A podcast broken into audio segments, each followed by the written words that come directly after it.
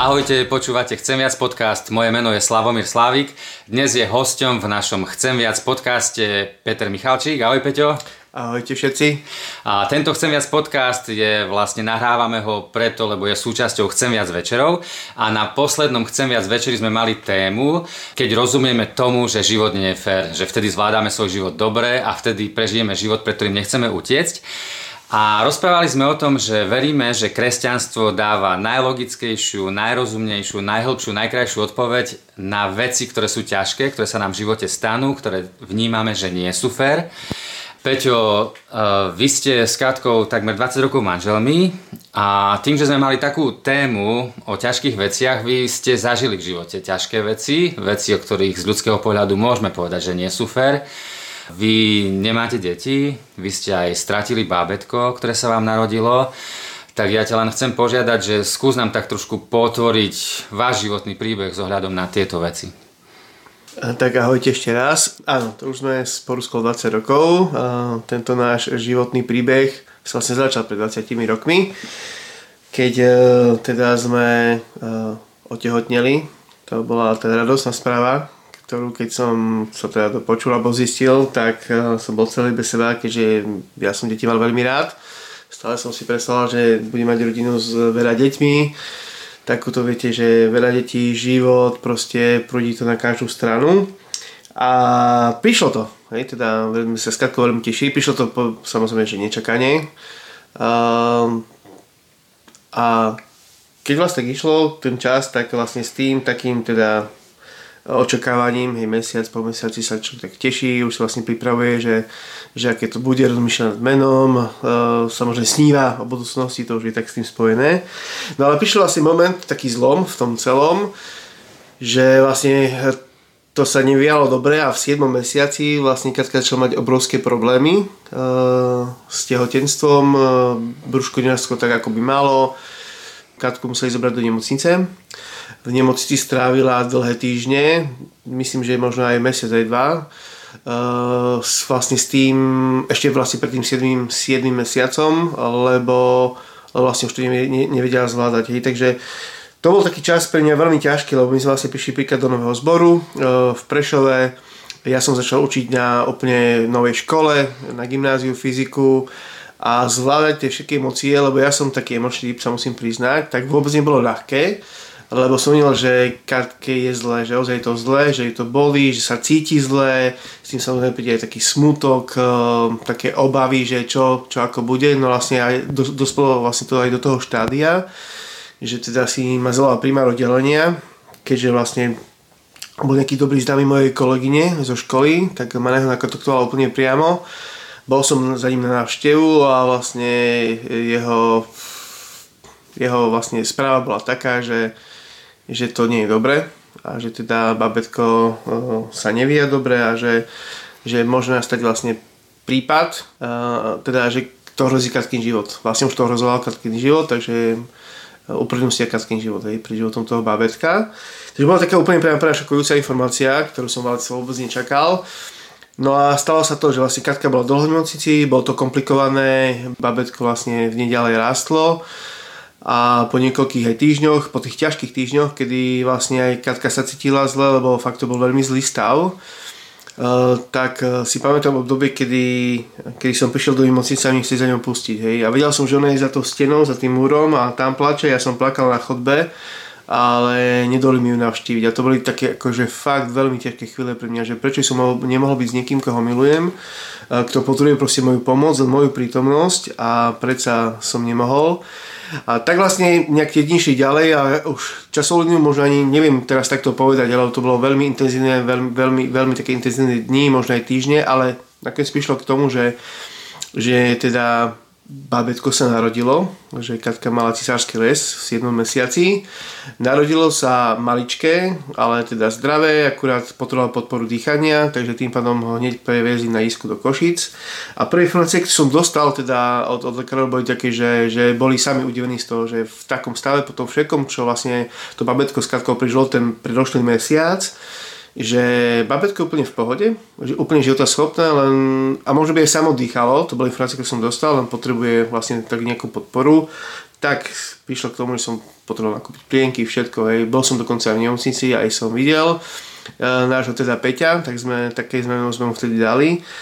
A bol som veľmi šťastný chlap. Ako napriek tomu, že to bolo také komplikované, Katka si prišla niečo, čo by, čo neviem, či to bolo fakt, to bol taký horor, lebo to bolo niečo, čo ju trápilo znútra, fyzicky, psychicky, proste tie stavy, že, že zase niekto musí zomrieť, aby ona mohla žiť a potom sa predsa ten, ten malý človečík narodil, tak to bolo veľmi ťažké pre ňu. A ona si z toho nebrala, lebo stále pod sedatívami celý ten čas.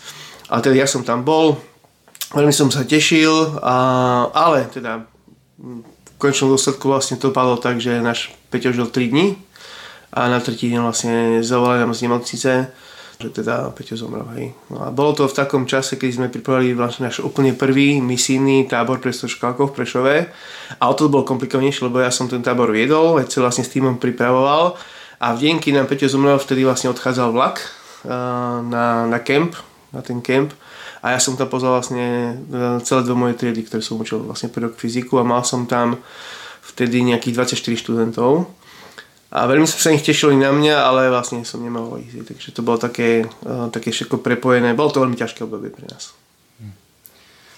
Môžeš opísať, že čo bolo potom, že ako, čím ste prechádzali? Aké to bolo? Fú... E- Tie pocity sú už dávno za nami, musím povedať. Pred koľkými rokmi to bolo? Pred dvadsiatimi, v podstate. No, devätnástimi, tak by sa dalo povedať. Bol to... V... Ten, ten čas, o ktorom vlastne spávam, bol vlastne, vlastne práve ako keby teraz. Márec, apríl, maj. Uh, a... No, tie pocity boli strašne ťažké. Ja som bol smutný, samozrejme. Ja v živote ale neplačem. Hovorím, že v živote som plakal... dvakrát asi, to, toto bolo jedno z nich a bolo to ťažké. Ja som bol veľmi nahnevaný, som prijal veľký hnev, že prečo začal, lebo človek zrazu, aj keď nechce sa pýtať otázky, že prečo sa to stalo, že prečo niekto musel tak trpieť, koho máš rád, koho miluješ, tak to boli moje otázky, prečo začal. Katka, viem, že mala veľmi ťažký čas. Ja sa musím priznať, že, že si neviem predstaviť, aký, aký, aké to bolo v jej živote, lebo nikdy... Ja som to zažil zo strany otca, ona ako, ako mamička. Rozprávali sme sa o tom, ale myslím si, a asi viem tak úprimne povedať, že, že možno som nikdy neporozumel tomu, tej jej ťažobe, ktorú mala, a musím povedať, že veľmi za to obdivujem, ako, ako tým celým prešla, lebo do roka a do dňa, možno až tak by som to mohol povedať, ten celý pocit, alebo tie pocity, ktoré človek má, alebo i neújde. Je to úplne normálne, človek sa hnevá, ho to trápi, bolí ho to, je zranený, nerozumie, prečo sa stalo okolnostiam, zdá sa, že stratil celý svoj život, tú perspektívu, ktorú chcel, tak to má, ale po roku to úplne nejakým spôsobom tak zmizlo, že my keď sme robili o rok znovu tento tábor, ktorý som spomínal, tak sme išli úplne so značením, s tým, že ideme slúžiť iným deťom, ktoré možno nie sú naše, ale môžeme ich byť ich duchovnými rodičmi, a to nás veľmi naplňalo celý ten čas. A vlastne to bola moja tiež otázka, že teda ty to berieš tak, že je to súčasť tvojho životného príbehu, ale je to súčasť, s ktorou si tak už vysporiadaný, že, že ťa to ako keby neovplyvňuje do budúcna, alebo aké to je? Uh, hej, môžem to úplne povedať úprimne, že aj ja, aj Katka sme úplne s týmto vysporiadaní, lebo my sem tam tú tému nadhodíme doma. To vždy príde, keď príde aj to výročie, dajme tomu, hoci na to nejak nemyslíme, ale sme s tým úplne teda vysporiadaní. Máme, uh, poviem niečo, čo možno niektorí, niektorí by nás za to aj odsúdili, máme radosť, uh, že do istej miery sa niečo také, uh, sme s niečím takým prešli, lebo aj ty si spomínal téme, že niekedy možno tá najväčšia pomoc pri ľudí ani to, že im povieš vysvetlenie prečo a nejaké dôvody, ale to, že ty si to prežil a zrazu nie, že im to vysvetlíš, ale im porozumieš. A zrazu nejakým spôsobom ten človek, ktorý trpí alebo zažíva nejakú neférosť v svojom živote, zrazu vie, že je niekto iný, kto mu rozumie, ako sa môže oprieť, s, s kým sa môže stretnúť, s kým sa môže porozprávať, koho sa môže spýtať, a vie, že to nie sú lacné odpovede, ktoré dostane, ale sú to odpovede, ktoré vedia možno upokojiť jeho dušu a priniesť taký, taký mier, lebo ten človek si prežil niečo podobné. Takže, a mali tak... ste počas rokov ľudí, ktorí, s ktorými ste sa o takých veciach rozprávali, že, že doslova, keď vy ste povedali svoj príbeh, že to bolo pre nich iné ako len nejaká teoretická odpoveď? Uh, Áno, mali sme, ale pravda je taká, že keď človek taký príbeh zažíva, no tomu správať nechce, to je jedna vec. Druhá vec je, že ľudia sa na to veľmi pýtať nechcú, lebo si myslia, že to je bolestivé stále, že nechcú ako keby rozdiať tú hladinu.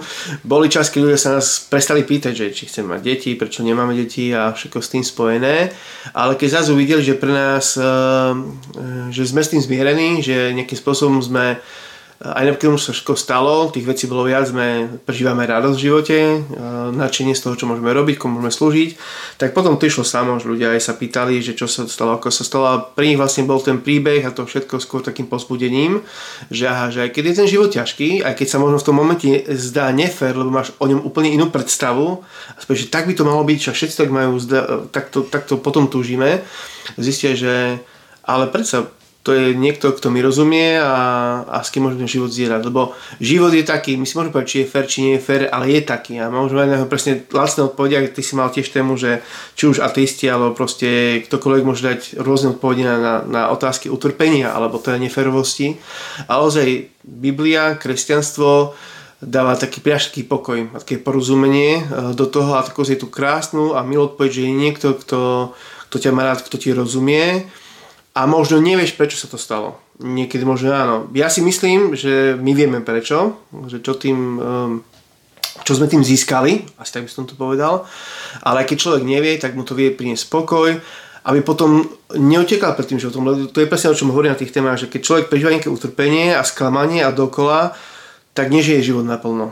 Trápi sa, uteka pred ním a vždy hľada nejaké riešenia, hľada možno vyníka, kto za to môže a preto nemôže ten život naplno a ona sa stala pravý opak, že sme možno nenašli tie odpovede, ale dostali sme pokoj, dostali sme jasný smer, kam ďalej a tým pádom je to za nami a môžeme sa tešiť z toho života, ktorý je pred nami. V tom procese, keď ste, Peťo, boli, že mal si výčitky smerom k Bohu? Hneval si sa? Uh, výčitky som nemal v zmysle, že prečo si to dopustil. A hnev som mal samozrejme, mal som veľký smutok, ale nemal som. Ja viem, že možno to bude tak čudne, lebo ľudia v takom čase majú také výčitky, že prečo Boh si to spravil, prečo ja a či vlastne ty vôbec existuješ, keď si niečo také dopustil.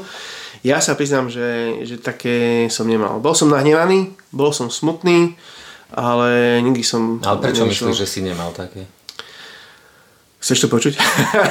Nemal som preto, lebo pre mňa, Katko, uh, my sme... Uh, človek, tak to ja spomínam, človek možno má výčitky, uh, alebo sa mu zdá, že Boh je nefér, ale ja si myslím len preto, že ho skutočne nepozná. Ak Boha poznáš, ak poznáš svojho otca a vieš, že ťa miluje, že aj keď ťa potrestá, alebo čokoľvek spraví, že, že ťa ozaj miluje, že je tu pre teba, že vlastne ty si preň ho najľútejší, to je taký úžasný a krásny pocit naplnenia, že čokoľvek pre tvojho života je ťažké, akékoľvek skúšky vieš, že za tým otcom môžeš ísť a že ti bude rozumieť a že ti pomôže.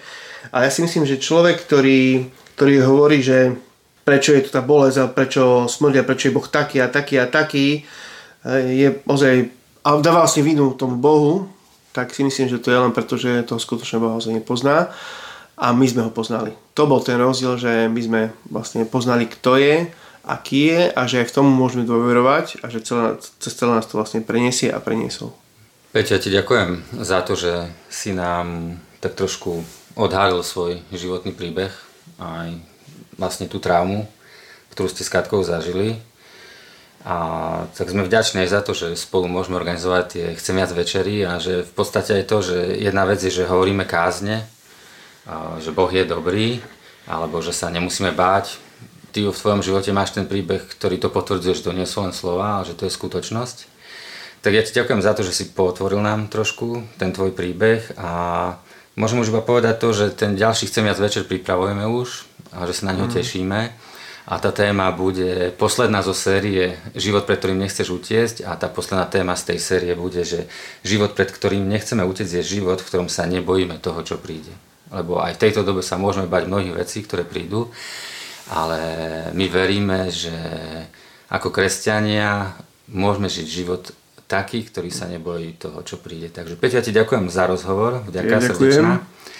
a obidvaja si môžeme srdečne pozvať všetkých ľudí na náš ďalší Sceniac večer. Príďte, príďte, tešíme sa na vás a konečne budeme spolu. A vlastne môžeme byť už aj spolu v Prešove prezenčne a ak to nemôže byť v Prešove, tak stále budeme online naživo. Tak tešíme sa na vás. Sme tu pre vás. Čau. Ahojte.